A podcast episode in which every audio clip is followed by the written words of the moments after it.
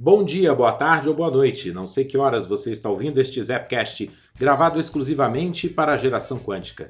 Eu sou Tânios, da geraçãoquântica.com. Neste exato momento, aqui e agora, nós podemos desfrutar e estimar as coisas e também os eventos sem ficar atribuindo uma importância que eles não têm. É verdade.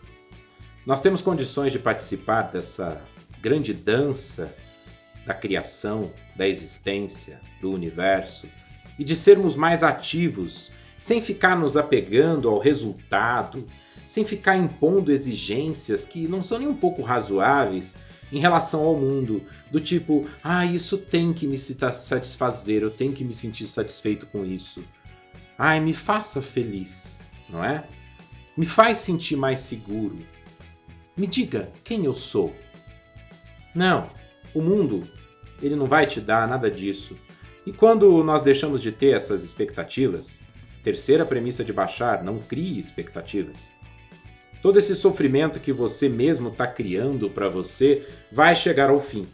Toda essa dor que você está sentindo, ela é porque você está valorizando muito, de forma exagerada, a falta de consciência dessa sua dimensão interior, do seu espaço interior. Quando essa dimensão do seu interior, do seu ser, ciente, consciente, está presente na sua vida, você pode aproveitar essas coisas. Você pode aproveitar as experiências, os prazeres que as sensações trazem para você, sem perder isso. Sem ficar pegando internamente a nada disso, sabe? É como se você deixasse de ser viciado nesse mundo, sem você ser um viciado em vários sentidos.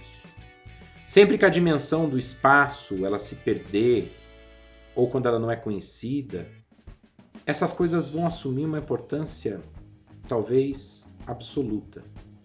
Vai ter uma serenidade, vai ter um peso que na verdade elas não têm.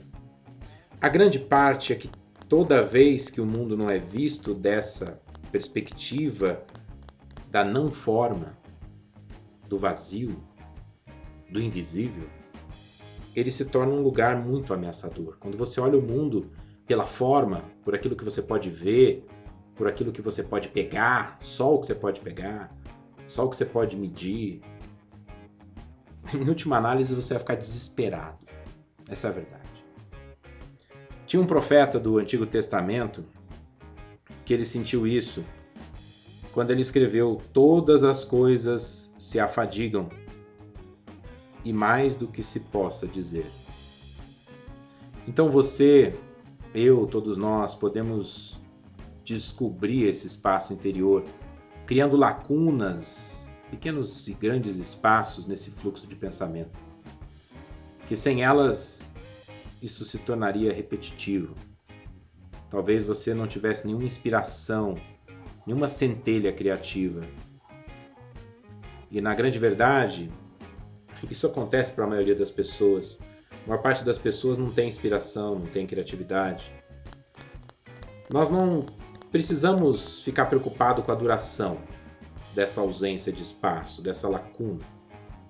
Não precisamos ficar preocupado com a duração com quanto tempo eu vou conseguir ficar sem pensar em nada, sofrendo, ou que eu não vou conseguir ficar pensando em nada que me faça sofrer.